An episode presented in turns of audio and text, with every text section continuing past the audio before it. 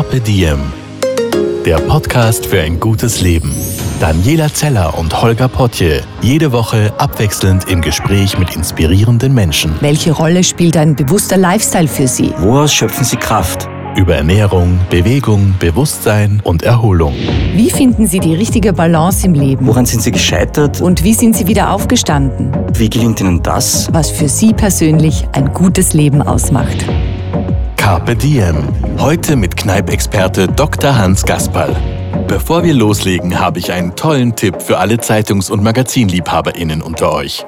Ich lese gerne, sehr gerne, vor allem im Urlaub. Und da habe ich die App Readly entdeckt. Dort kann man auf mehr als 5000 Magazine weltweit zugreifen und für nur 9,99 Euro im Monat schmökern ohne Ende. Und das nicht nur in aktuellen Ausgaben, sondern auch im bereits erschienenen, inklusive Download-Funktion, um die gewünschten Titel auch offline lesen zu können. So habe ich The Red Bulletin und National Geographic für mich entdeckt und wieder einmal Tageszeitungen wie der Standard gelesen, die auch auf Readly sind. Und damit eurem Urlaubsvergnügen auch nichts mehr im Wege steht, habe ich ein besonderes Angebot für euch. Wenn ihr euch über readly.com slash carpe-diem anmeldet, könnt ihr Readly jetzt für zwei Monate zum Preis von 1,99 Euro testen. Und jetzt viel Vergnügen mit dem Carpe Diem Podcast. Servus Hans, herzlich willkommen beim Carpe Diem Podcast. Schön, dass du bei uns zu Gast bist. Ja, mir ist es eine Freude, wenn ich da aus meiner Sicht eine bestimmte Auskunft geben kann. Ich bin nicht der Inbegriff sämtlicher Gesundheitsweisheit, aber ich genieße es zu predigen, dass das Leben was Schönes sein kann, dass das Leben nicht aus Diäten, aus Kasteiungen besteht, sondern dass das Leben und die Gesundheit eine wunderbare Mischung sein können, wenn man Zufriedenheit hat, wenn man eine bestimmte Lebenssicht hat und dann kann nur Gesundheit herauskommen. Es ist auch ganz leicht, dass es im Hans so gut geht. glaube ich, wir sitzen heute zusammen in Eben im Pongau, im schönen Salzburger Land. Du bist ja daheim, Hans. Und ich verstehe auch warum, weil wenn ich da aus dem Fenster schaue, schaue ich auf die Berg. Ja, wir leben da natürlich im Salzburgischen ja eigentlich in ganz Österreich. Wir leben im Paradies. Und wir brauchen uns das Paradies überhaupt nicht mit irgendwelchen Weltanschauungen zerstören lassen. Wichtig ist, dass wir leben und nicht funktionieren. Und dann sind wir schon einmal dort, wo ich alle die Leute hinbringen möchte, weil es hat keinen Sinn, dass ich sage, das muss ich tun und das ist Vorschrift und das ist Vorschrift. Wir können in einer bestimmten Weise leben und dieses Leben kann sie aufbauen aus Einsicht. Aus der Einsicht kann eine bestimmte Vernunft werden. Es muss auch dabei eine bestimmte Diskussionsbereitschaft sein, aber ganz wichtig und wesentlich ist, dass uns einfach bewusst wird, dass das Leben was Schönes sein kann, was Schönes sein soll und zu guter Letzt, wenn man zufrieden ist, was Schönes ist. Jetzt muss ich gleich nachfragen, Hans, warst du immer vernünftig und warst du immer zufrieden? Erzähl uns mal ein bisschen was über dich. Du bist heute zu Gast, weil wir einerseits über deinen Medizinansatz reden werden, also Medizin unserer Zeit nennst du das, und andererseits bist du ein ganz großer Kneipexperte. Das sind unsere zwei Themen heute. Aber bevor wir die Themen angehen, würde ich gerne den Hans vorstellen. Erzähl uns selber mal ein bisschen was über dich. Ja, das ist ganz kurz und bündig erklärt. Ich bin mit beträchtlichen Komplikationen 1944 auf die Welt gekommen. Bei meiner Mutter ist damals dann ein Kaiserschnitt notwendig gewesen. Die haben dort keine Medikamente besonderer Ort gehabt. Der Primat dort hat zu ihr gesagt, ja, wir haben zwei Möglichkeiten. Entweder das Kind stirbt oder er kann nur in einer Lokalanästhesie ähm, die Geburt machen. Na, dann bin ich auf die Welt gekommen und dann bin ich in Schlappming aufgewachsen, bin in Schlappming Volksschule, zwei Jahre Hauptschule gegangen und dann bin ich in ein Internat gekommen weil sie gesagt haben, naja, er kommt vielleicht was der Lerner. Und so bin ich dann in Bischofshofen in St. Rupert im Gymnasium gewesen, habe aber dann in der sechsten Klasse sowohl äh, lernmäßig bestimmte Problematik entwickelt, aber auch weltanschaulicher Natur und habe dann dort das Internat verlassen und bin dann nach Linz gekommen. In Linz habe ich maturiert, dann bin ich mit Begeisterung plus minus zum Bundesheer kommen und habe aber das von der sportlichen Seite bockt und mit Freude bockt. Ja, und dann bin ich nach Innsbruck zum Medizinstudium gekommen. War das immer schon klar, dass du Mediziner werden willst? Nein. Das war überhaupt nicht klar. Mein Traumberuf war immer, dass ich entweder Zimmerer wäre oder Gärtner. Die zwei Sachen waren meine äh, Ideen, die ich gehabt habe. Gärtnern, das wunderbare Beobachten, wie in der Natur was wächst, wie man was machen kann. Und bei den Zimmerer, ich habe neben einer Zimmerei in Schlappming gewohnt und für mich war dann das Faszinierende, dass äh, die äh, irgendwas gemacht haben, was sobald, also sofort gesehen hast, das wird was. Das mhm. war eine Hütte, das war ein Dachstuhl. Mhm. Und ich habe das mit Begeisterung beobachtet und habe mir gedacht, das könnte sein, dass du sowas auch zusammenbringst. Mein Vater war ja Tischler, jetzt war, habe ich da auch schon manches gesehen. Aber mich haben die zwei Sachen fasziniert und ich habe als Kind schon immer kleine Gärten gezogen. Wenn Leute Pflanzen weggeschmissen haben, habe sie unterm Zaun eingesetzt und habe es dort äh, wachsen sehen und hab's dort betreut. Ich glaube, die Nachbarin hat mir's öfter gegossen und dann sind wieder die Hasen gekommen und der ganze Garten war entsorgt. Aber ich habe wieder von vorne angefangen und das mit Begeisterung und Freude gemacht. Und da habe ich schon eine bestimmte äh, Sicht oder eine bestimmte Begeisterung Richtung Pflanzen erfahren. Und seit eh und je haben mich die Pflanzen vom Samen bis zur Frucht und bis wieder der Samen kommen ist, interessiert. Mhm. Das heißt, in gewisser Weise auch der Weg zu den, zu den Heilkräutern und Heilpflanzen schon vorbestimmt, könnte man jetzt sagen, oder? Ja, nein, das ist absolut mhm. äh, so der Fall gewesen. Und man hat ja auch gesehen, aha, da haben wir den Tee gemacht oder die Kräuter werden zum Kochen verwendet. Mhm. Die Kräuter Gemüse, Obst ist zum Essen. Also für mich waren Pflanzen immer die Faszination. Und Pflanzen sind ja halt unsere Urnahrung, was wir gehabt haben. Nicht bis zur Bekleidung waren eigentlich die Pflanzen unsere Urmittel. Nicht? Und so waren die Pflanzen Heilmittel, Nahrungsmittel, Lebensmittel, also Pflanzen haben mich immer begeistert und vor allem, wenn man sich dann später wissenschaftlich ein bisschen befassen kann, was in den Pflanzen drinnen ist, warum eigentlich das drinnen ist, haben ja die wenigsten Leute eine Ahnung, dass in den Pflanzen ein Bitterstoff drinnen ist, dass die Pflanze das zum Schutz gemacht hat, dass nicht gefressen wird.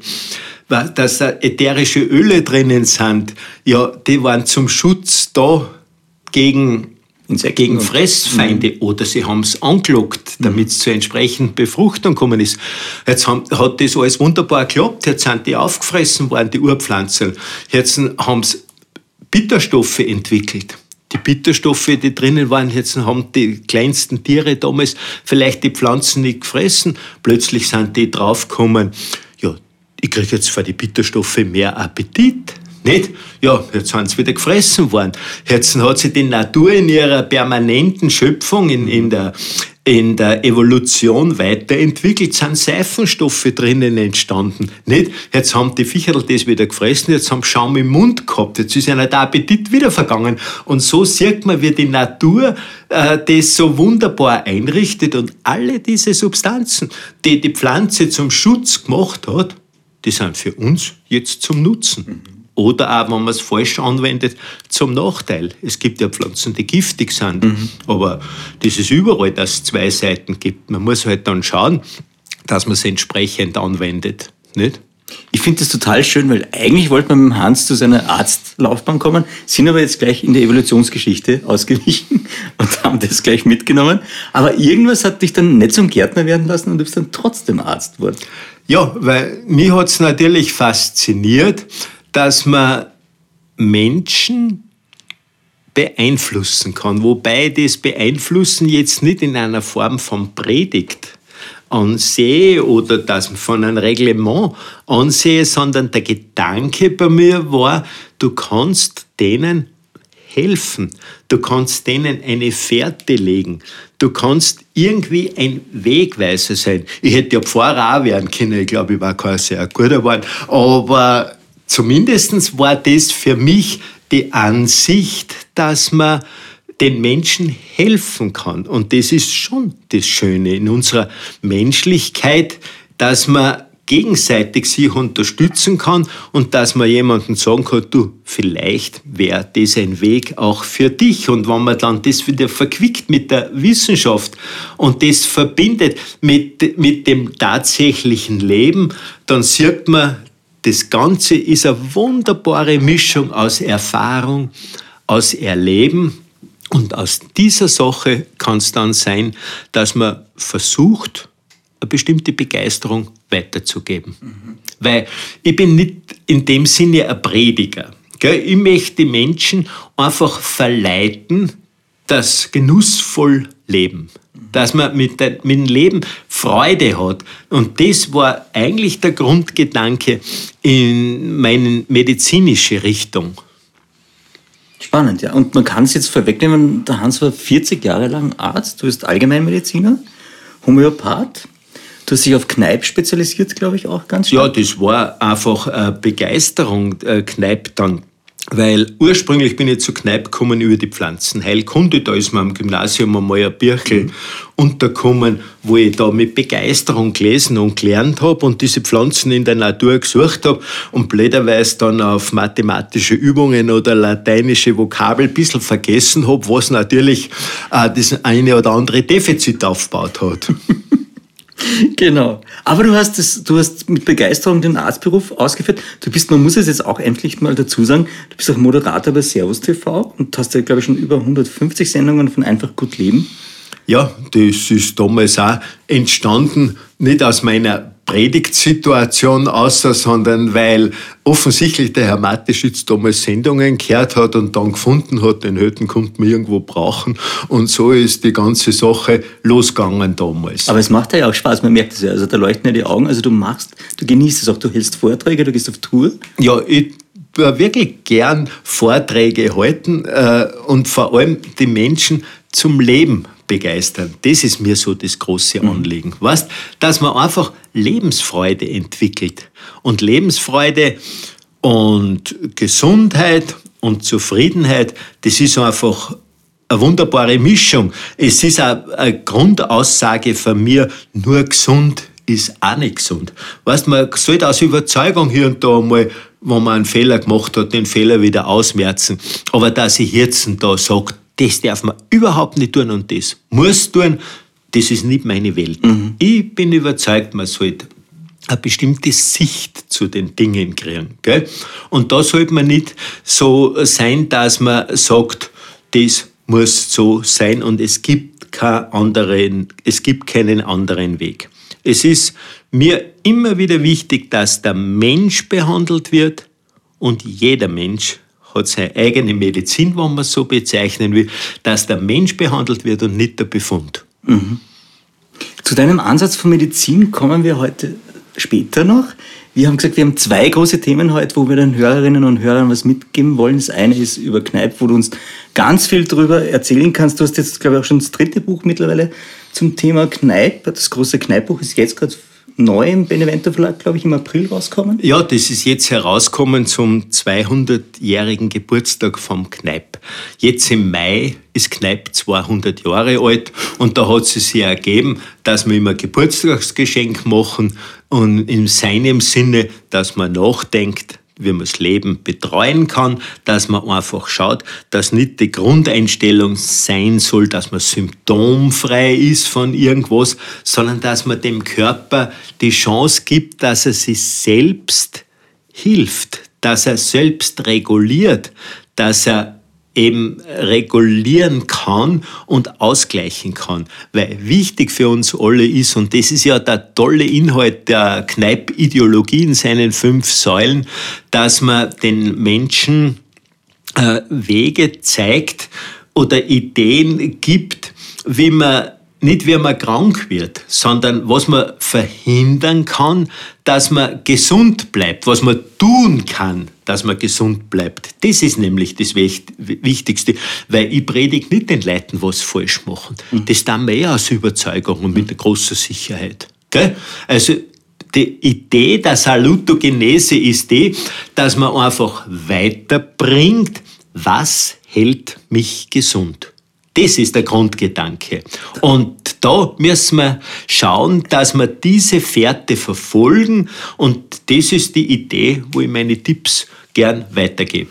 Wunderbar. Der Hans ist wahnsinnig schnell und eloquent unterwegs und fokussiert, aber wir haben viel mehr Zeit, als er glaubt. Das heißt, ich, ich habe mir nämlich extra überlegt, und haben wir gedacht, so, ich sage jetzt einfach mal, äh, um, um Kneipp gibt es jetzt einen gewissen Hype und du kannst uns sicher erklären, warum das so ist. Ich war dann total stolz darauf, weil es sich reimt und man dachte, das ist lustig. Natürlich, es sind 200 Jahre. Kneipp war bayerischer Kneipp, Priester, ja. Kneipp war Priester. Und wie er, soll mal ein bisschen hineinschauen Voll, in seine gern, Geschichte. Sehr, sehr. Äh, Kneipp äh, ist ja aus, im, aus dem Allgäu und ist dort aus einer Gegend gekommen, die ja damals relativ arme Gegend war. Nicht? Und äh, Flachsanbau war dort in seiner Heimat sehr stark und dort haben sie auch dann viele Webereien gehabt. Und er ist in eine Weberfamilie hineingeboren worden mit ein paar Schwestern zusammen, nicht? Und er war der Weber Bastel, haben sie äh, benannt, nicht? Und äh, er hat immer irgendwie dem das Verlangen gehabt, Priester zu werden. Das war sein Grundgedanke. Aber die Familie hat sich das nicht leisten können, dass sie in irgendeine höhere Schule oder so gegeben haben. Jetzt hat er eben einfach Gönner und Freunde gehabt, von priesterlicher Seite, die ihn unterstützt haben und der ihm, es war ein weitschichtiger Verwandter, der ihm dann auch Latein beibracht hat und so weiter. Und der ist ja erst viel später dann mit, noch mit über 20 Jahren äh, grob gesagt, als Gymnasiast äh, in die Schule gekommen, wenn man es so bezeichnen will. Nicht? Und wie es sein will, aus der Not der damaligen Zeit ist er krank geworden. Und dort hat es sehr häufig und oft Tuberkulose gegeben. Das mhm. war einfach damals eine ganz eine große, schwierige Sache mit der Tuberkulose, weil man hat ja noch keine äh, allopathischen, also Präparate gehabt, die ein Medikament sind, die ein Antibiotikum und so weiter. Das hat es ja noch nicht gegeben. Und jetzt ist er krank geworden. Und die Problematik war, dass er sehr krank geworden ist und, äh, und gemerkt hat, ja, ist, das Leben ist für ihn äh, höchst gefährlich, nicht? Und es ist schon seine Mutter an einem Blutsturz an Tuberkulose gestorben, nicht? Jetzt hat er dort verbissen gesucht, dass er irgendwelche Heilwege findet, nicht? Und er beschreibt selber in seinen Büchern über 200 Konsultationen, wo er gesucht hat, was kann man tun, was kann sein. Und Wasser war immer ein Heilmittel. Und wie es halt äh, so sein will, hat er dort in der in der Bibliothek in München ein Buch gefunden von den Ärzten Dr. Hahn, den Wasserhähnen, wie sie bezeichnet werden, wo äh, die Wassertherapie der damaligen Zeit auch auf ganz heroische Art und Weise beschrieben wurde. Und aus dieser Situation aus hat er in einem Buch, das einen ganz einen interessanten, ich kann ihn jetzt aus dem Kopf nicht sagen, langwierigen Titel hat, hat er sich eins zu eins beschrieben gefühlt.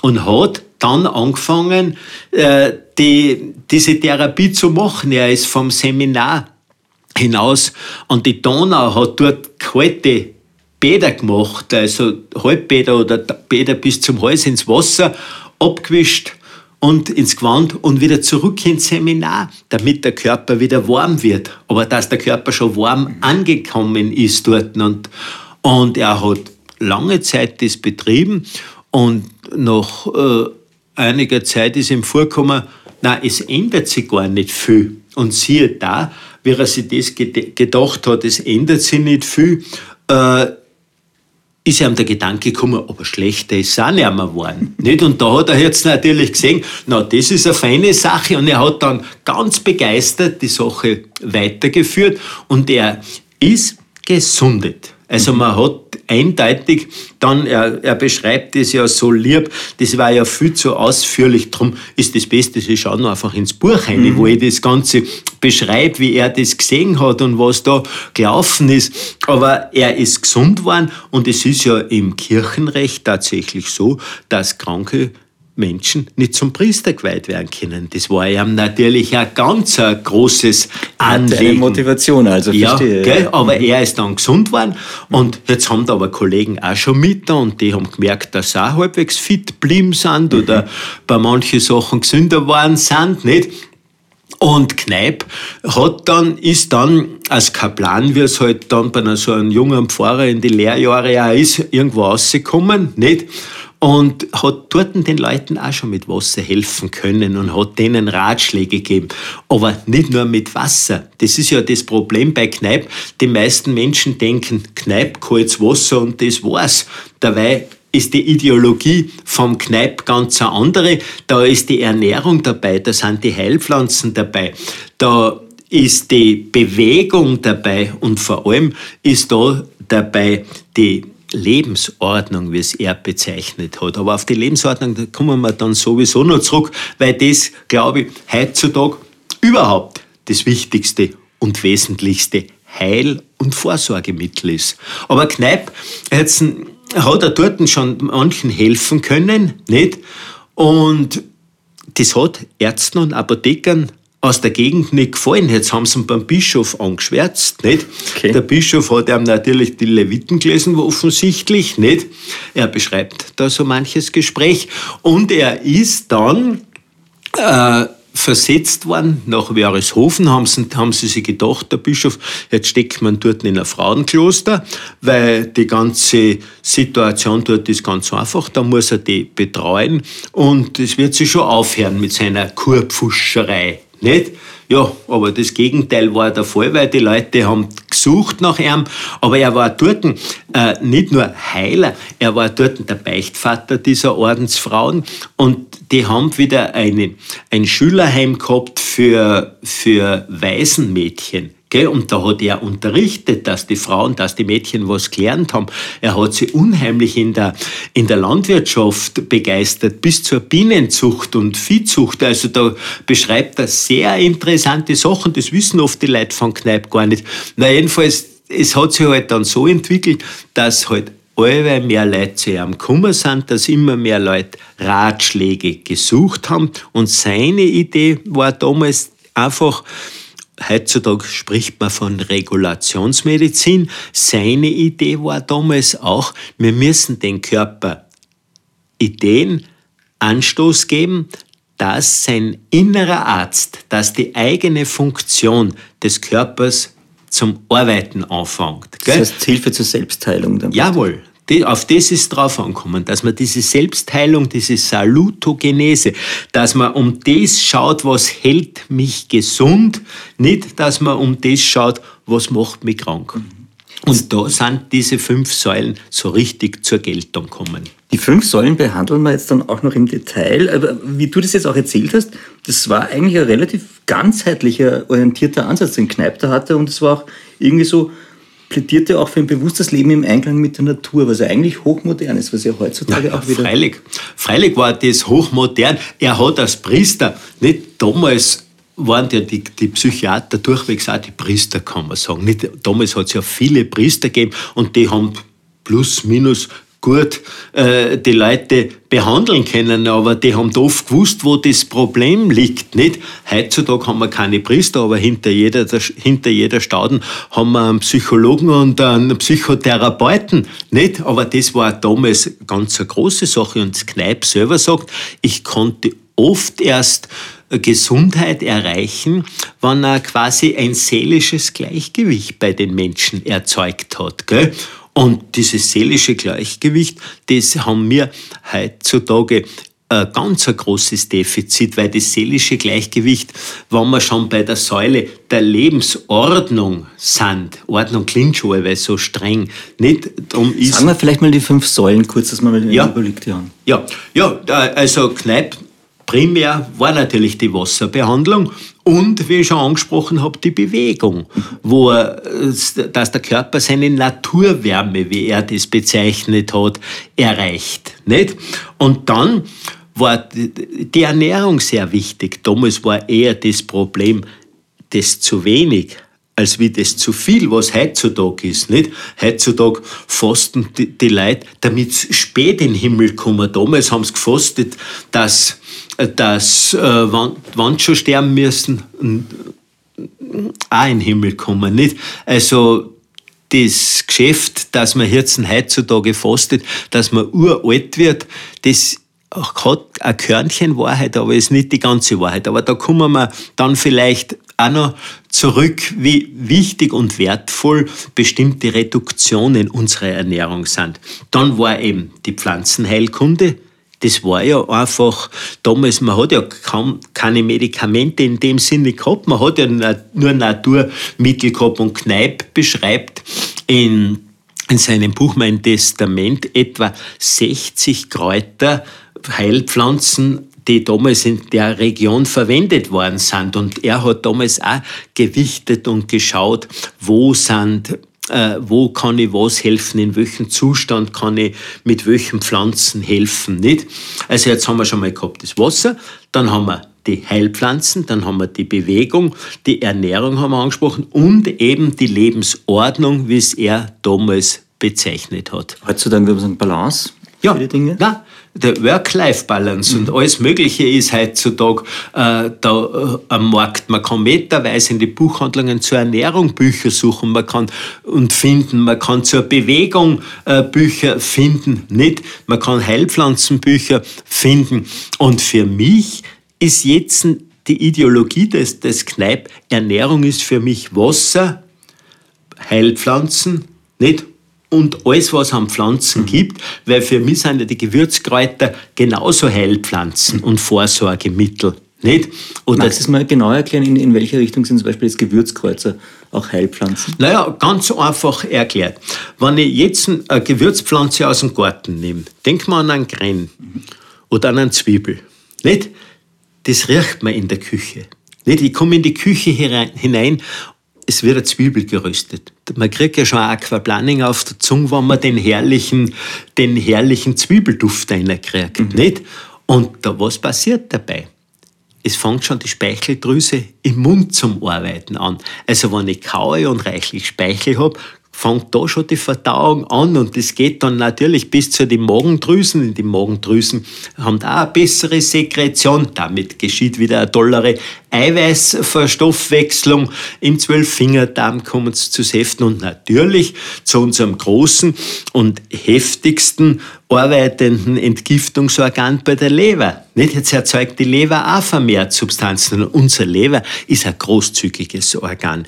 Das können wir so betreuen, auch wenn wir hier und da mal sündigen. Nicht, dass sie ordentlich unter Stress kommt, aber die Leber verzeiht uns so vieles. Die Leber ist so reparabel wenn man der die Chancen gibt, dass man Pausen macht, in der Ernährung zum Beispiel Reduktionstage oder äh, Fasttage, wenn man reduzieren kann, weil ich bin nicht der Fastenprediger von vornherein, mhm. aber die Leber, die, kann sie, die Leber ist einfach unser wichtigstes Organ und hat schon einen großen Einfluss auf, auf unser Wohlbefinden von der Stimmung bis zur äh, bis zum Auf- und Umbau der ganzen Körpersubstanz, wenn man es so bezeichnen will. Okay? Und so haben äh, Gewürzkräuter, wenn ich es nehme, oder ich denke nur an einen, an einen wunderbaren Radicchio-Salat. Nicht die Bitterstoffe, die da drinnen sind. Wenn ich so einen nehme, dann erzeugt es in der Leber schon wieder wunderbare Verdauungssubstanzen, nicht? die unserem Körper helfen und wenn ich jetzt esse, dass die Verdauungssäfte wunderbar zur Geltung und zur Arbeit kommen können. Und das ist ja das Großartige und das Schöne. Und wenn ich jetzt Obst und Gemüse isst, für mich ist jedes Obst oder jedes Gemüse ein Heilmittel und natürlich ein Nahrungsmittel. Gell? Aber da sind alle Substanzen drinnen, die wir brauchen zum Aufbau unseres Körpers, zum Energiegeben für unseren Körper oder zum Umbau für unseren Körper. Also Pflanzen in Form von Obst und Gemüse haben ja dann noch eine weitere Hilfe für, für uns. Man hat früher von Ballaststoffen gesprochen. Nicht? Und man hat diese Ballaststoffe halt als Füllmaterial für einen Darm gesehen. damit dann eine bestimmte Stuhlfrequenz besser entsteht. Heutzutage weiß man, dass diese Ballaststoffe, die im Prinzip langkettige Zucker sind, die von den Gallensäuren nicht aufgeschlossen werden können, dass die äh, die besten und die wertvollsten Nährböden für unser Mikrobiom, für unsere Darmbakterien sind. Okay? Also drum ist die Ernährung so dermaßen wichtig und wesentlich. Und wenn man sich dann vorstellt, wenn ich einen guten Gallefluss habe, dann habe ich schon wieder äh, äh insofern tolle Karten, dass nämlich insofern tolle Karten, dass, dass die Gallensäuren, die man zur Verdauung braucht, damit diese Ballaststoffe aufgeschlossen würden, nicht? Da passiert jetzt Folgendes. Die, die Gallensäure muss erzeugt werden in der Leber. Und wo wird sie, aus was wird sie erzeugt? Die wird aus dem Cholesterin, das wir im Blut haben, erzeugt. Also darum, wenn ich diese Produkte zu mir nehme, regelmäßig zu mir nehme, genussvoll zu mir nehme, dann habe ich auch auf dem Gebiet der Blutfette gute Karten. Und wenn ich mich dazu bewege, nicht, dann kommt es zu einer vermehrten Durchblutung und das Ganze ist wie ein Uhrwerk, das ineinander greift. Gell? Drum bin ich kein Prediger für Diäten. Ich bin dafür, dass, wenn wer krank ist, eine bestimmte Diät einhält, aber andere Diäten, die man zum Bodyforming nimmt, das sind da Selbstquälereien. Ich gehe doch nicht ins Wirtshaus, damit ich dort eine Diät einhalte. Aber ich möchte gerne ins Wirtshaus gehen, ja, und wenn ich eine Diät halte, dann darf ich da vielleicht nicht hingehen. Diät sollte wer halten, wenn er krank ist. Und da macht es wirklich Sinn. Aber sonst ist Diät Dieta. Und das hat der Kneipp auch schon begriffen. Dieta, das ist die Wurzel von Diät, das heißt die rechte Lebensweise. Mhm. Gell? Und darum sage ich immer, Genuss und Gesundheit kehren zusammen, keine Einseitigkeiten der Hans ist dermaßen im Floh, dass er mein ganzes Skript von oben bis unten schon einmal kurz durchgegangen ist. Ich glaube, wir müssen uns auf ein paar Punkte dann nochmal fixieren, aber danke für den Überblick. Der war jetzt wirklich perfekt. Besser hätte ich es jetzt auch nicht irgendwie anmoderieren können. Ich wollte jetzt nochmal kurz nachfragen zu den Punkten. Also Wasser hast du gesagt? Ja. Wesentliche Heilmittel bei Kneipp, ja. richtig? Regulationsmechanismus. Wenn ich es richtig verstanden habe, Du versuchst eine Immunantwort zu bekommen und Widerstandskraft zu fördern, richtig? Das können wir mit Wasser folgendermaßen eben machen und das wissen ja die wenigsten. Wenn ich jetzt kaltes Wasser an den Körper bringe, mhm. nicht? Was passiert da? Das ist für den Körper ein Stress. Übrigens ein Schockzustand. Ist ein, ist ein kurzer Stress. Und darum tut man es nicht am ganzen Körper. Und das war ja das Einzige, was der Kneipp dann zu guter Letzt erfunden hat, die Feinheit der Güsse. Mhm. Nicht? Der Professor Halluwe in Innsbruck hat das damals die Mikrometerschraube, die Mikrometerschraube der Wassertherapie bezeichnet. Na, aber was passiert?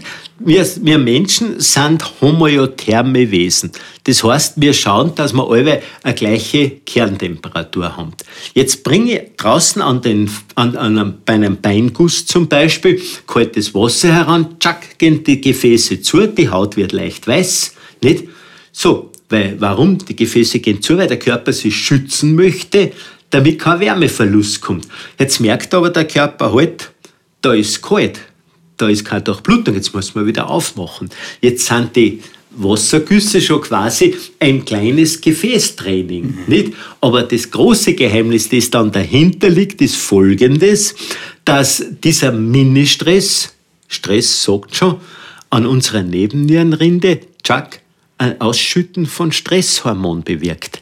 Jetzt kommt es zu einem kleinen Ausschütten von Stresshormon, nicht? Und die, der, der zweite Reiz, der zweite Stressreiz hat wieder ein, ein, gibt wieder ein Signal an den blutbildenden Apparat und es entstehen Lymphozyten, also weiße Blutkörperchen, bestimmte Elitetruppen, die unsere Abwehr äh, optimieren bzw. unserer Abwehr dienlich sind. Und wenn es jetzt zu einem Verkühlreiz kommt und vielleicht zu einem bakteriellen Reiz, dann habe ich schon diese Elitetruppen vorhanden. Nicht? Und daher ist das regelmäßige Training mit Wasser, dann in verschiedener Intensität, von verschiedener Dauer, das muss man in der Intensität immer wieder ändern, auf- und abbauen, weil ständig gleiche Reize bringen es nicht. Mhm. Das ist das Gleiche wie dann in der Bewegung. Mhm. Wenn ich mich nur immer 100 Meter bewege und dann nichts mehr tue, wird das nicht viel bringen. Nicht, aber so setze ich an den Körper das Signal, Reaktion, Abwehr und ich habe das dann gegeben. Und ich variiere das praktisch immer, damit es dann ja, auch immer es müssen einfach die Temperaturreize, dass die Sache kälter wird vielleicht oder die Dauer der, der, der Anwendung. Und darum ist so wichtig, dass man äh, schaut, wie schaut die Haut aus. Okay? Wird die blass, wird die gleich wieder rot und so das heißt, weiter. Du bist Fährtenleser auf der Haut auch dann gleichzeitig, um zu sehen, wie jetzt ja, gerade der Körper Ja, das ist auch das Geheimnis der Kneipptherapeuten, dass man schaut, ja, wie reagiert der Mensch. Mhm. Weil eine Überdosierung, die kann krankmachend mhm. sein. Ich wollte wollt jetzt gerade nochmal nachfragen in Richtung Wim Hof und Eisbaden. Wie stehst du zu dem Thema? Ja, bitte, das, äh, das ist eine Trainingsangelegenheit. Ich glaube, das ist eine erlesene Truppe, die das macht. Wenn die da dran einen Spaß haben, mhm bitte, warum nicht? Aber ich sehe da oft eine bestimmte Problematik drinnen, wenn es ein Modetrend unter Umständen ist, dass man es für ein Fitnesstraining für den Körper kurz macht, Kältereize. Das macht ja Sinn. Aber eine Überforderung, ist auch, ob das jetzt bei der Bewegung ist, bei der sportlichen Bewegung. Du brauchst ja nur schauen, wie diese Menschen dann oft überfordert sind und plötzlich, die haben alle Fieberblasen, weil der Körper in seiner Immunantwort nicht richtig reagieren kann, weil er überfordert ist. Mhm. Gell? Und das sind viele Sportler oder vermeintliche Sportler, weil es gibt ja Sportler, die glauben, weil sie jetzt einen Trainingsanzug an haben, jetzt sind es die Sportler oder weil sie das Gerät haben. Nicht, aber nur vom Gerät und vom Anzug werde ich keine Regulation an den Körper bringen. Gell? Aber da liegt der Hund begraben. Es kommt darauf an, dass ich regelmäßig was mache, dass ich es wohl dosiert mache. Das ist genau der Punkt, weil ich mir bei dir notiert habe, äh, im Punkt Bewegung, tu vielleicht wenig, das aber regelmäßig. Ja. Das ist genau der Punkt, oder? Ja, das ist genau der Punkt. Weißt, dass man mit irgendeiner kleinen äh, Leistungs, äh, wie soll ich sagen, äh, Leistungsstrecke anfängt, wenn ich mich jetzt bewege. Mhm. Nicht? Dass ich dann äh, das aufbaue, auf einmal merke ich, ja, ich kann jetzt ein, ein Stück weitergehen. Nicht? Und ich kann zum Beispiel sieben Kilometer gehen ins Kaffeehaus und ist dort ein Kaiserschmarrn. Ja, ich habe nicht, das, äh, nicht ein schlechtes Gewissen, sondern ich habe eine Belobigung dabei. Ich freue mich darüber, dass ich das gegessen habe, also mit der Freude. Und dort habe ich noch wen getroffen. Dann habe ich schon im Rahmen der Ordnungstherapie wieder was erledigt, dass ich dort soziale Kontakte habe oder vielleicht eine gute Zeitung lese. Und dann kann ich ja wieder heimgehen. Aber mit Freude in ein Wirtshaus gehen, das macht schon einen Sinn. Gell? Ich habe mir das auch gedacht, für das Kneipen im Alltag, habe ich gemeint, du meinst Wirtshäuser, aber das war anders gemeint wahrscheinlich, gell? Kneipen im Alltag? Mhm. Oh ja, Kneipen sind Bars, also deswegen. Ach so, so ja, das ist natürlich. Ich, ich, nehme den Witz zurück. Ja, ja, nein, ich, ich verstehe das jetzt schon. Gell? Aber Kneipen im Alltag, ja, die gehören eigentlich zur Lebensordnung. Es ist Nicht? total lieb, dass du mir jetzt drauf einsteigst, aber lass ja, nein, nein, los. Ja, nein, das ist ein guter Gedanke. Ich finde den Gedanken äh, wirklich wertvoll im Rahmen der Lebensordnung und gerade in der heutigen Zeit, wo wir jetzt eh so reduzieren wollen mit den Kontakten, ist Kneipen durch Besuch einer Kneipe sicher ein wohlfühlmedizinisches Genussmittel. Vielen Dank, vielen Dank. Aber was ich jetzt fragen wollte, auch in Punkt Bewegung, weil du mir vorher verraten hast, du bist ja jetzt knapp über 60, könnte man sagen, aber du bist noch immer viel in den Bergen unterwegs. Ne? Knapp über 60, das sind Wunschträume, gell? sondern ich, der Mensch ist so alt wie seine Gefäße. Mhm. Nicht? Und da sind wir wieder dort, wenn ich nichts mache, dann werden meine Gefäße untrainiert bleiben. Nicht? Wenn ich mich nicht bewege, wird das Herz nicht heftig pumpen, also wird der Herzmuskel nicht trainiert und es baut sich nur ein Bindegewebe aus und ich habe dann so einen Hodern drinnen, der, wenn ich in den zweiten Stock gehen muss, mich schon heftigst atmen lässt oder vielleicht hängt mir die Zunge aus oder sonst irgendwas, nicht? oder ich wäre gar blau. Aber wenn ich mich regelmäßig bewege, wird das Herz äh, in eine höhere Frequenz gebracht. Es werden die Gefäße durch das Pulsieren trainiert. Mhm. Nicht? Wenn ich jetzt aber gut durchblutet bin in der Bewegung, durch die Bewegung, dann wird die Lunge gut durchblutet. Ich muss viel intensiver ja atmen und dadurch habe ich ein besseres Sauerstoffangebot. Wenn ich jetzt gute Gefäße habe und eine gute Bewegung dabei habe, dann kommt es zu einem besseren Gasaustausch. Nicht?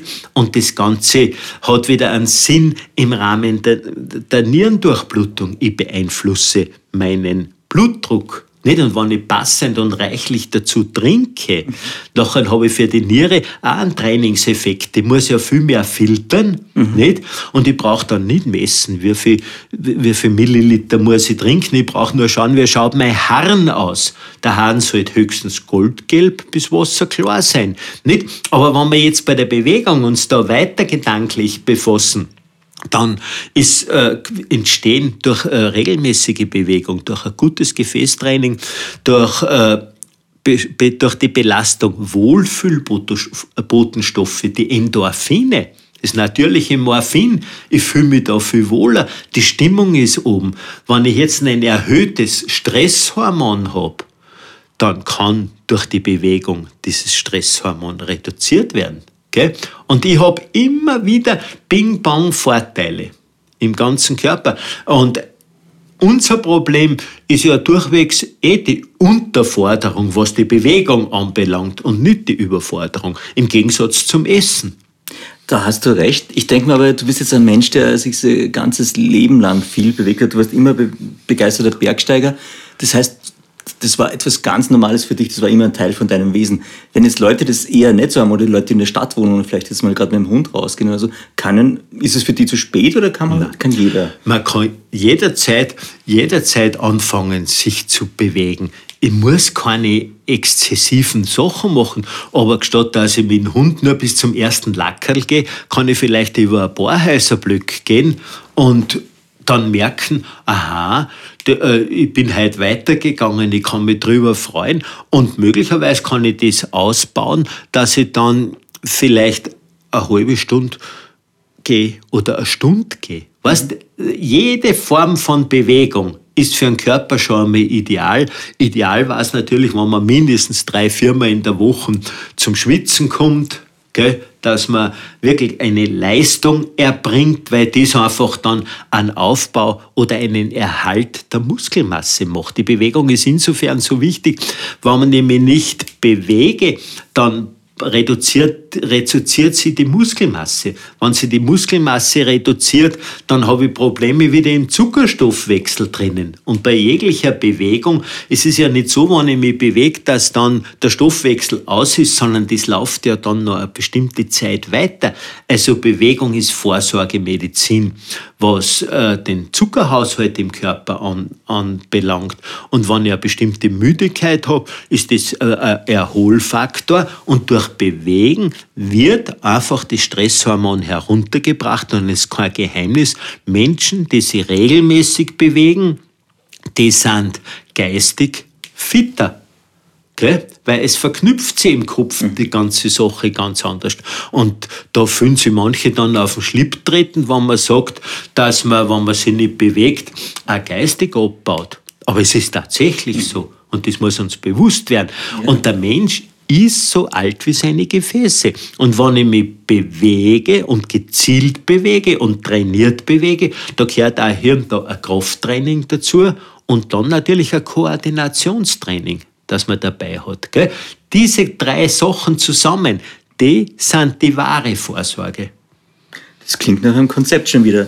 Äh, ich habe mir jetzt bei mir notiert, weil. Da, ja? da muss ich dazwischen reden. Das ist, das, ist, das ist eine Empfehlung. Weißt, dieses Konzept soll sich im Hirn verfestigen und man soll zu guter Letzt glauben, dass das, was ich tue, wertvoll ist. Okay? Weil wenn einer glaubt, es ist wertvoll, dass er nur auf der Couch um und dumm lernt und zwischen die Nachrichten einmal kurz pinkeln geht und dann wieder zurückgeht, statt dass er vielleicht ein oder zweimal in der Woche am Abend eine Stunde spaziert, der tut sich da viel mehr. Das Konzept soll sein, Lebensfreude, geistige Frische durch Bewegung. Ich habe es mal notiert und ich wollte jetzt gerade die Überleitung machen zu, weil du kannst uns sicher auch so Übungen für daheim und am Arbeitsplatz mitgeben von Kneipp. Kann ja. man das umsetzen direkt? Gibt's ja. Da?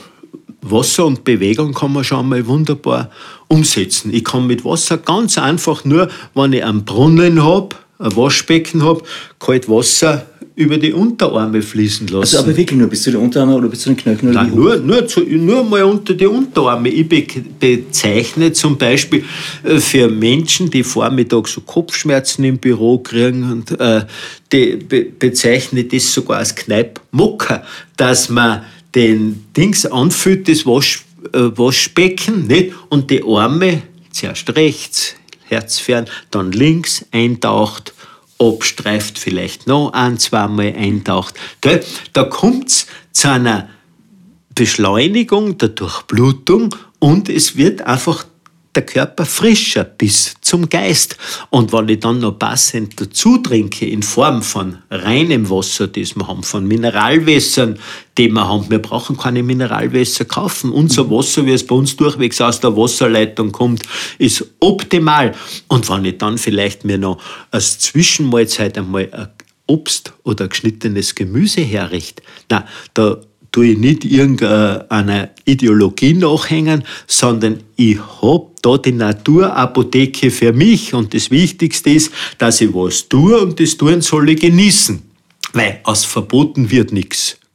Weil das ist das Sinnloseste, wenn man predigt, das darfst nicht, sondern ich bin ein Prediger, genieße dies, genieße dies, genieße das Gehen, genieße einen guten Apfel, genieße einen guten Tee, genieße einen guten Kaffee, weißt oder eine gute Milchspeise. Wir haben vom Harz einen Kaffee gekriegt, deswegen kommt der ja, Kaffee an der Stelle. Ja, machen wir gleich. ja, aber ich gehe auch nicht bei einer Konditorei, wenn ich zur Konditorei gehe und da sind schöne Milchspeisen drinnen. Ja, ich stelle mich nicht hin und mache eine meditative Betrachtung, soll ich diese Milchspeise nehmen oder nicht. Die bocke und dann gehe ich weiter. Nicht? Weil das bringt ja Lebensfreude und Lebensordnung. Die wichtige Frage ist, wie viele Schritte gehst du dann weiter nach der Milchspeise? Weil im Moment ist es ja so, dass man sagt, 10.000 Schritte am Tag wäre also Optimum. Ist es gut? Was haltest du davon? Ja, ich sage, das ist das Minimum. Gell? Und wer kommt jetzt dazu? Und das Problem ist das, wir haben so viele Ausreden. Ja. Gell?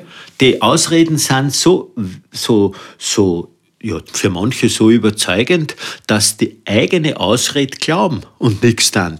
Weißt du, und da ist der Hund begraben. Na, ich tue nicht die Schritte zählen, aber es macht Sinn, dass man sich regelmäßig bewegt. Gell? Ich werde nicht alle Tage meine 10.000 Schritte machen. Das bringt man oft nicht zusammen. Mhm. Aber wenn ich die vielleicht ein bisschen flotter mache, mhm. ich kann in der Geschwindigkeit schon was. Ja, beim Schwitzen wieder, gell? gell? Nein, nicht nur beim Schwitzen, sondern in der Dosissteigerung. Mhm. Gell? Dass ich glatt einmal eine Pulserhöhung. Es gibt ja Leute, die haben, äh, weil sie schon einen höheren Blutdruck haben, äh, müssen sie einen Beta-Blocker logischerweise nehmen, nicht? Oder sinnvollerweise würde ich sagen, ja, die, die, die, die spüren nicht einmal mehr einen, einen Puls, weißt? Und Leben ist Bewegung. Schön. Ich habe zur Balance noch eine Frage, äh, weil ich mir notiert habe, bewusste Auszeiten und Beachtung natürlicher Rhythmen. Was meinst du mit ja. natürlichen Rhythmen? Ja, unter natürliche Rhythmen äh, verstehe ich vor allem äh, den, den zirkadianen Rhythmus, den sogenannten Tag- und Nachtrhythmus. Okay, weil wir haben, das, wir haben so wunderbare äh, Technik, Geräte, wir haben Licht. Wir können den ganzen Tag und die ganze Nacht die gleiche Helligkeit fast erzeugen. Aber jetzt, von der Natur her, ist jede Körperzelle eines lebenden Wesens, also auch die Zelle einer Pflanze, die sind lichtgesteuert. Die sind lichtgesteuert, insofern, dass, äh, dass die dem Tag- und Nachtrhythmus unterworfen sind. Und die Pflanzen oder auch die menschliche Zelle hat jetzt bei der Nacht Folgendes. Äh, die hat einen Botenstoff in sich drinnen, wenn es dunkel wird. Das Melatonin. Entsteht das Melatonin. Und das Melatonin bringt die Zelle in einen leichten Ruhezustand. Die möchte quasi den Körper in eine Erholphase bringen. Wenn das Melatonin erhöht wird durch die Dunkelheit, dann äh, komme ich eben in diese Ruhephase. Wenn ich jetzt pausenlos nur Licht habe, dann entsteht das nicht oder das entsteht später, dieser Melatonin Auswurf im Körper drinnen. Nicht? Das heißt, Melatonin ist so eine Art Schlafhormon, kann man das so das sagen? Das kann man fast so bezeichnen. Es ist ein, ich würde es viel lieber als Regenerationshormon bezeichnen, mhm. weil jede Zelle, grob gesagt, die schlafen kann, die sie erholen kann, wird jünger wieder. Mhm. Nicht, das heißt jetzt nicht, dass wir ewige Jugend haben, aber die, die Zelle kann sie erholen. Okay? Und je, aber das Spannende nebenbei ist das, wenn das Melatonin erhöht wird, dann wird indirekt wieder auf dem anderen Weg das Stresshormon abgebaut. Nicht? Jetzt, wenn ich nicht zum Schlaf komme, wird Stresshormon nicht abgebaut. Wenn Stresshormon nicht abgebaut wird und ich bewege mich nicht, dann wird der Blutdruck steigen, dann werden die Gefäße hart werden. Okay? Jetzt heißt das nicht, dass ich jeden Tag mit, mit den Hühnern schlafen gehen muss und mit den Hühnern, auf, Hühnern aufstehen muss, aber dass man hier und da versucht, Rhythmen des Tages zu leben. Und ich habe in meiner Praxis oft beobachtet und und immer wieder festgestellt, wenn du Menschen überzeugen konntest, die müssen jetzt zur Regeneration nicht was Gott wohin fliehen, sondern die sollen Urlaub am Bauernhof machen oder wenn sie ist, zötteln gehen oder einfach daheim einmal leben und nicht funktionieren. Die Menschen einmal ein, zwei Tage am Abend aufs Fernsehen vielleicht verzichten und dafür Musik hören oder was lesen oder mit Freunden beieinander sein. Und die kommen in eine Erholphase hinein. Ich habe Menschen gesehen, die in Depressionszustände gekommen sind, weil eben da eine bestimmte Problematik des Dauerstresses war. Wenn die auf so einen Urlaub gemacht haben, die sind ohne Medikamente oder auch mit Hilfe von Medikamenten oft von nahezu Burnout-Zuständen in einen Erholungszustand reinkommen. Die haben wieder Lebensfreude gekriegt. Mhm. Okay? Aber die Rhythmen des Tages zu leben mhm. oder die Rhythmen der Jahreszeiten, das bringt Sinn. Absolut. Nächster Punkt, den ich mir notiert habe. Ähm, Stressabbau, du hast es jetzt schon ein paar Mal angesprochen. Kneipp sagt er, mit frischer Luft und Bewegung kann man ja. dem entgegnen. Jetzt ist auch eine seiner Maximen irgendwie vorbeugen statt heilen. Ja? Ja. Jetzt denke ich mal aber in der heutigen immer schneller werdenden Gesellschaft mit, mit dem ganzen technischen Fortschritt, der uns auch immer schneller macht im Leben, im Alltag, sind wir ja eher am Reagieren als am Agieren. Also wir sind immer reaktiv und nicht proaktiv. Ja, wir sind am Funktionieren, mhm. aber nicht am Leben. Mhm. Nicht? Und da liegt ja der Hund begraben, im wahrsten Sinne des Wortes. Das ist die große die große Problematik. Und dann glauben die Leute in ihrem Denken, äh, dass äh, wir entwickeln auch daraus, wie du gerade gesagt hast, ein Moduldenken. Man braucht nur für irgendein Problem oder gegen irgendein Problem was einwerfen mhm. und das funktioniert. Mhm. Gell? Dort die Schulter weh, kann ich für die Schulter was einwerfen. Nicht, äh, ist, ist die Verdauung zu langsam, kann ich was einwerfen. Ist es zu schnell, kann ich was einwerfen. Kann ich nicht schlafen, kann ich was einwerfen. Weißt, das ist eine Problematik und da ist eine Disharmonie drinnen und da sind wir wieder im Rahmen der Lebensordnung, der Ordnungstherapie. Ich kann Gesundheit nicht kaufen. Das geht nicht. Ich kann Wellness kaufen. Und das, wenn ich mir leisten kann, kann sinnvoll sein, kann wertvoll sein. Aber trotzdem, mit Wellnessprodukten allein werde ich die Gesundheit, wenn ich nichts tue, nicht erreichen. Gell? Dann ist das äh, äh, äh, äh, Morgana, dann ist das ganz ein dünnes Eis. Gell? Und darum ist so wichtig, dass man was tut.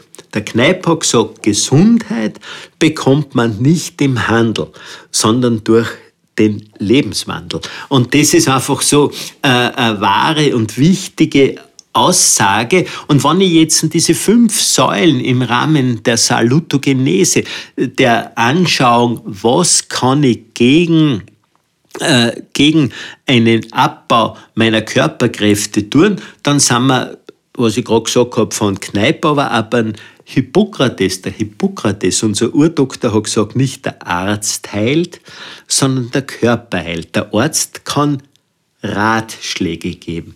Nicht? Und ich kann empfehlen, du leb die Säulen von Kneipp zum Beispiel. Mhm. Verbinde dich mit der Natur, lebe und schau, dass du nicht nur funktionierst. Aber es ist ein ganz ein großes Problem, wenn immer weniger Menschen in der gleichen Zeit mehr leisten sollten. Nicht? Da haben wir eine hohe Diskrepanz und äh, ein ganz äh, schwieriges Problem und ein Dauerstress im Rahmen der Lebensordnung, ist, sind da der Mangel an sozialen Kontakten. Und darum bin ich so froh, wenn jetzt wieder noch in der Nach-Corona-Zeit die Sache aufgeht, dass man wieder Kontakte haben kann. Weil wenn man merkt, halt der Mensch zieht sich zurück, der Mensch will dort oder da nicht mehr mitmachen, das ist oft ein Zeichen, dass da eine Depression sich entwickelt dass da die Lebensfreude verloren geht. Ich muss jetzt echt noch nachfragen, glaubst du, ist das ein Aspekt, den man dann ein bisschen zu wenig beachtet hat bei den ganzen Lockdown-Geschichten und Wahnsinn? dass die, die soziale Ebene und was mit den Leuten da passiert, wenn es zu lang dauert? Auch bei Kindern, weil Kindern kommt es ja viel länger vor. Ja, freilich. Das ist aus meiner Sicht ein unheimliches Problem. Und ich, ich habe zwar auch nicht da, dieses Rezept, wenn man da in der Hochphase des Infektionsgeschehens Okay? Dieses Kontaktmeiden, mhm. das ist schon wichtig und wesentlich gewesen. Aber wo jetzt die Grenze ist, das kann ich nicht genau beurteilen. Ganz sicher bin ich aber überzeugt, dass man schauen muss, dass die Menschen Kontakte haben. Das braucht man. Der Mensch ist ein Sozialwesen und da ist es unheimlich wichtig. Und gerade auch bei Kindern, gell, wenn man ich bin aber der Prediger gewesen, man soll die Sache ernst nehmen, aber nicht fanatisch übertreiben. Aber dass ich eine Maske trage, das gehört, da sehe ich kein Problem, dass ich Handhygiene mache, dass ich mich wasche und so weiter. Aber ist ja ein Problem, wenn aus bestimmten äh, sozialen Kontaktdefiziten Depressionen entstehen und der Körper Missempfindungen hat, wir hätten allerdings zum Ausgleich schon wieder die Möglichkeit der Bewegung gehabt. Gell? Stimmt, da hast recht. Du hast den Hippokrates jetzt schon durch. Ich hätte auch noch einen Satz gehabt von Hippokrates, äh, der Tod sitzt im Darm. Ja, das ist ganz eine äh, wichtige und eine sehr wertvolle Aussage, die da gegeben ist. Denn heutzutage in der sogenannten Mikrobiomforschung, im Forschen über das Geschehen unserer Darm Keime. Ein Erwachsener hat eineinhalb bis zwei Kilo mindestens Darmkeime, Bakterien in Ich finde das faszinierend. Du bist ja eigentlich, wenn du alle Darmbakterien loswerden würdest, wärst du zwei Kilo leichter. Hättest du ja. die Darmdiät praktisch irgendwie. Ja. Bakterien. Ja, Wahnsinn. Uns größte Organ im Körper, oder? Ja, es ist äh, von der Oberfläche her gesehen, ist, ist ein großes Organ und von der Länge her eigentlich auch. Aber das Mikrobiom, der Tod sitzt im Darm, hat insofern eine ganz große Bedeutung, dass äh, diese Dysbiose, wie man das nennt, da, das Missverhältnis der Darmbakterien, die wir drinnen haben, durch falsche Ernährung, durch äh, Bewegungsmangel, okay, auch, und das ist jetzt im Rahmen der Mikrobiomforschung ganz interessant, dass man sogar merkt, dass es Probleme gibt an der Entwicklung des Mikrobioms durch, durch Mangel des Einhaltens von Tag- und Nachtrhythmen, dass die Botenstoffe wie Tryptophan und Serotonin einfach äh, fehldosiert sind. Und das sind wieder unsere Wohlfühlhormone. Gell? Also durch eine gute Ernährung, so bodenständig, so regional wie möglich, so unverfälscht wie möglich, so zuckerarm, wenn man es auch bezeichnen will, wie möglich und vor allem, dass, äh, dass er bestimmte nachteilige Fette nicht unbedingt drinnen sind, wie es in so vielen Fertigprodukten drinnen ist, diese sogenannten Transfette, mit denen der Körper ein Problem macht. Weil das sind Mastmittel für uns. Und je mehr Fett wir im Bauch anlegen, im Bauch Fett, mhm. gell, desto mehr Entzündungszeichen hat der Körper. Gell?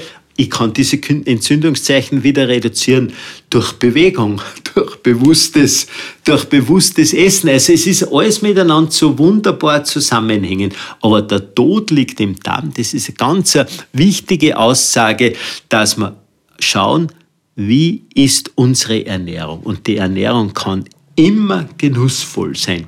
Unser Problem ist eher ein Dosisproblem. Okay? Da haben wir äh, eine Schwierigkeit, wenn wir jetzt bewusst und genussvoll essen. Wenn ich mir vorstelle, ich gehe am Sonntag ins Wirtshaus und ich denke an ein gutes Bier, dann habe ich da schon die herrlichen Bitterstoffe, die Verdauungssäfte werden gelockt.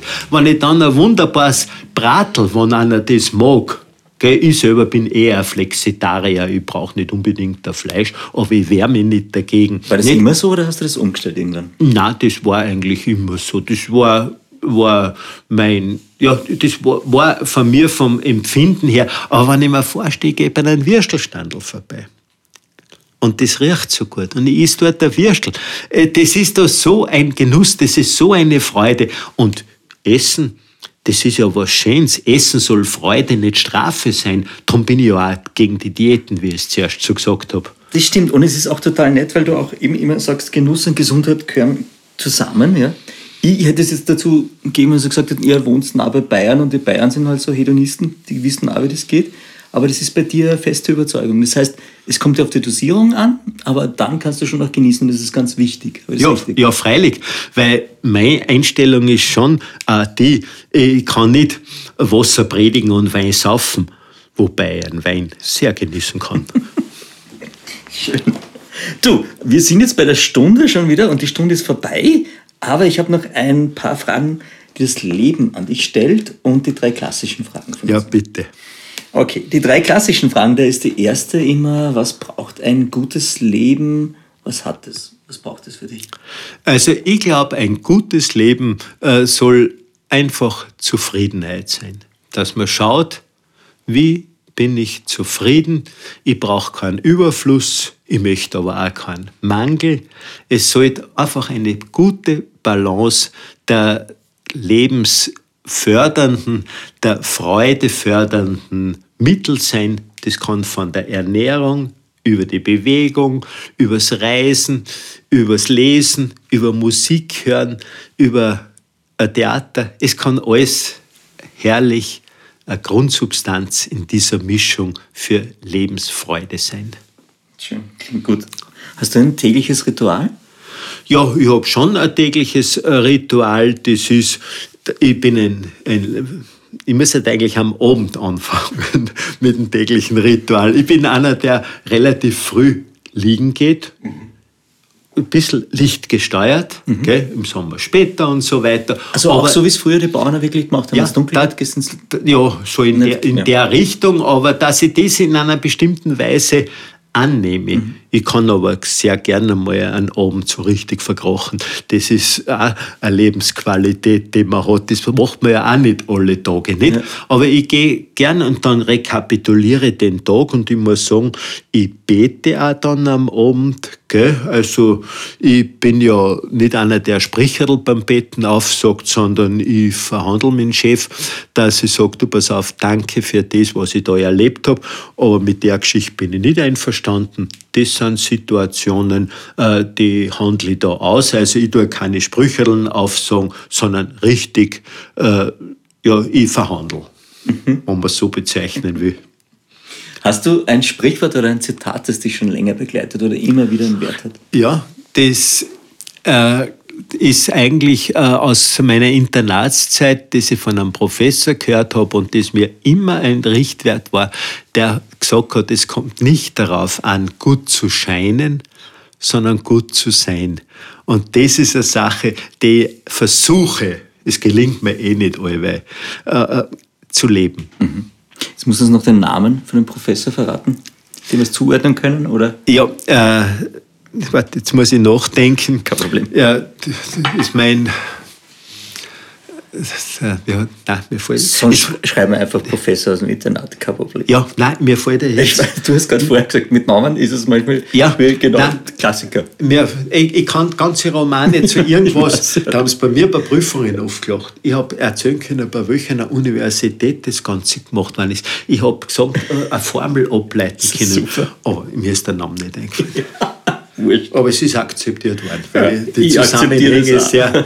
Nein, aber mir, mir fällt wirklich. Aber spannend, wie wir auch speichern Dinge, oder? Gewisse Dinge speichern Ich habe seit gut. eh und je ein schlechtes Namensgedächtnis gehabt. Ich habe mir schwer dann, Sachen auswendig zu lernen. Mhm. Gell? Ich, ich habe aber, wenn ich was verstanden habe, habe ich das, ist, ist das völlig logisch. Gerade in der Chemie. Nicht? Ja. Da kann ich die längsten Formeln ableiten oder in der, in der äh, Immunologie oder so. Ja, das, ist logisch, weil da, da, da passiert in, in dieser Wasserstoffbrücke jetzt und dies und jenes und, und das, ist, das ist so klar. Ja, ja. Aber Hans, wie, wie hast du das mit den Patienten dann gemacht? Ja, da habe ich einen großen Fehler gemacht. Ich habe mir fürchterlich viel Zeit immer genommen. Okay? Wenn meine, meine äh, Assistentinnen wie ein Satellit durch die Ordination gereist sind, dann habe ich schon gewusst, jetzt habe ich wieder den Zeitrahmen sehr überzogen. Ich habe auch mit Patienten Folgendes gemacht, dass ich, wenn es große Probleme gegeben hat, dass ein Unfall in der Familie war, dass ein Todesfall war, Selbstmord war oder was, dann habe ich gesagt, ja, du kannst dann Kummer nicht wegschlucken mit Medikamenten. Nicht?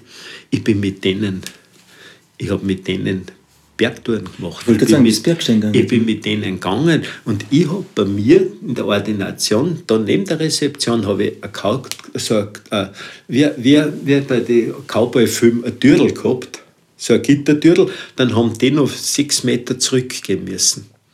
Und wenn bestimmte Leute gekommen sind oder erstmalig welche gekommen sind, habe ich geschaut, wie geht der einer und dann habe ich geschaut, wie geht der aus. Und da habe ich, und da habe ich manches erlebt. Bis zur Abgabe von einer Pistole einmal. Wirklich? Ja, Ah, das ja. Ja. Ich habe jetzt eigentlich die Frage gemeint in Richtung, wie hast du den Namen deiner Patienten gemerkt? Ah, das ist ganz einfach gegangen. Ja. Das ist ganz Hast du einen einfach Zettel gehabt, Hab ich- einen nein, da, von der- Nein, da habe ich gefragt ums Geburtsdatum. Das habe ich Weil das Geburts... Nein, die meisten habe ich dann schon kennt, aber war, okay, was soll Nein, ich kenne das, also wenn du so das viel war, was, was aus dem Ort waren und so, die habe ich durchweg schon kennt. Aber bei den anderen, da, da, Geburtsdatum, das Einfachste. nicht? Da, ja. Du, abschließend noch Fragen, die das Leben stellen. Warum ist Lachen die beste Medizin? Ich glaube, dass Lachen deswegen Medizin ist, weil man den Körper über viele Muskeln Freiheit gibt. Die bewegen sich unheimlich viele Muskeln bis zum Herz und das kann Erholung sein und das kann Freude sein. Gibt es magische Orte? Ja, das gibt für mich als Radiesthet natürlich du sehr das bitte viele. erklären, Radiesthet heißt? Ja, ich bin ein Mensch, der mit der Route arbeitet und arbeiten kann. Das heißt, du bist dann was Wünschelroutengänger? Ja, ja, auch in der Wassersuche. Nicht, das schaut ja komisch aus, wenn der Doktor kommt und da läuft er auf der Alm oder irgendwo mit der Wünschelruten um und um. Nicht und sagt, da kommt mal ein Wasserkram. Dazu habe ich auch ein schönes Buch geschrieben. Ich weiß, deswegen frage ich ja. Also es Ja. ergibt sich vielleicht nochmal ein Ja, Podcast, wo man über sowas reden kann. Ja, ja, da gibt's und es gibt viele magische Plätze. Ja, aber spannend. Aber da können wir vielleicht wirklich nochmal plaudern. Also gerade Wasseradern und Ja, Erdstrahlen. Komm ja mal nach Wien. Ja, Dann reden- ja. machen wir dort einen Podcast. Ja, genau. Ja. Ähm, was wärst du als Berg? Wenn du ein Berg wärst, welcher Berg wärst du? ja, der Sonnenblick. Warum? weil er der von Kindheit an mein Begleiter ist und ich am Sonnenblick eine große Erziehung gehabt habe. Äh, insofern, dass ich dort eine große Lüge vollbracht habe und dann sind wir aufgeflogen und seit damals habe ich, wir müssen jetzt das, das Buch reinschauen, das vom Servus Verlag rausgekommen. Es gibt einen Berg für jedes Alter, da beschreibe ich das. Okay, das war jetzt auch ein guter Teaser. Jetzt muss man ins Buch reinlesen. Hans ist sehr gut im Verkaufen seiner eigenen Bücher. Nein, das ist nicht mein Buch. aber das heißt, Das aber- Servus das ist von ja. mir. Ja, Ja, aber klingt super. ja. Was ist der schönste Ort, in dem du je übernachtet hast? Den, das ist eigentlich äh, ein Jagdhütten im Lungau. Wirklich? Ja. Aha. ja. Okay. Welche Heilpflanze wärst du? Ich wäre am allerliebsten ein Erika, Warum eine Erika? weil die so ausgleichend ist und weil die so beruhigend wirkt. Und das versuche ich weiterzubringen, was mir nicht immer gelingt. Verstehe ich. Wenn du dein jüngeres Ich irgendwie kontaktieren könntest, Ja. also den jungen Hans, Ja? und ihm eine Nachricht senden könntest, Ja. an welchen, in welchem Alter wäre der junge Hans, an den du die Nachricht schickst und was würdest du ihm sagen? Ich würde ihm äh, am Anfang der Internatszeit sagen, alles hat seine Zeit. Hans, alles hat seine Zeit, auch dieser Podcast. Vielen Dank, dass du dabei warst. Das war echt ein Genuss und ich glaube, wir sollten das wiederholen und du kommst mal nach Wien. Wäre mir eine Freude und mir ist halt die große Freude und das große Anliegen, dass man gesundheitliche Gedanken weiterbringt, die Überzeugung sind und keine Verpflichtung. Die besten Schlussworte, da kann ich nichts hinzufügen. Danke fürs Zuhören und auf bis bald. Hans, jetzt hört uns eh keiner mehr zu, wir sind im Off, das ist alles schon am Abklingen. Jetzt nehme ich was für mich mit. Hast du einen Buchtipp für mich? Ja, äh, also ich persönlich lese sehr gern die Bücher vom äh, Professor Huber und da ist eines meiner Lieblingsbücher, wenn du nach vorne schaust, der, woher der holistische kommen, Mensch oder woher, komm, woher wir kommen, wohin wir gehen. Das ist ein medizinisch-philosophisches Buch vom Professor Huber, das mich begeistert. Ich finde es total schön, weil wir einen Professor Huber auch schon im Podcast hatten. Ja. Das heißt, du hast dich jetzt in dieselbe Reihe eingeschlossen wie der Herr Professor Huber. Du würdest es empfehlen, woher wir kommen, wohin wir gehen. Ja. Wunderbar, vielen Dank.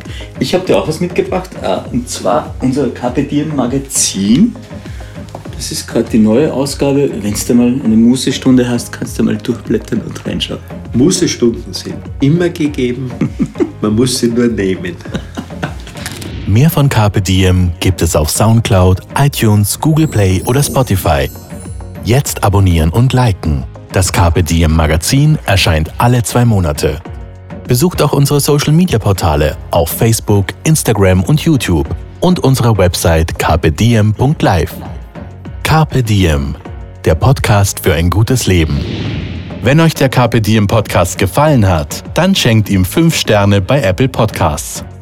Wir freuen uns über eure Kommentare und sind jetzt auch direkt über podcast.kbdm.live erreichbar.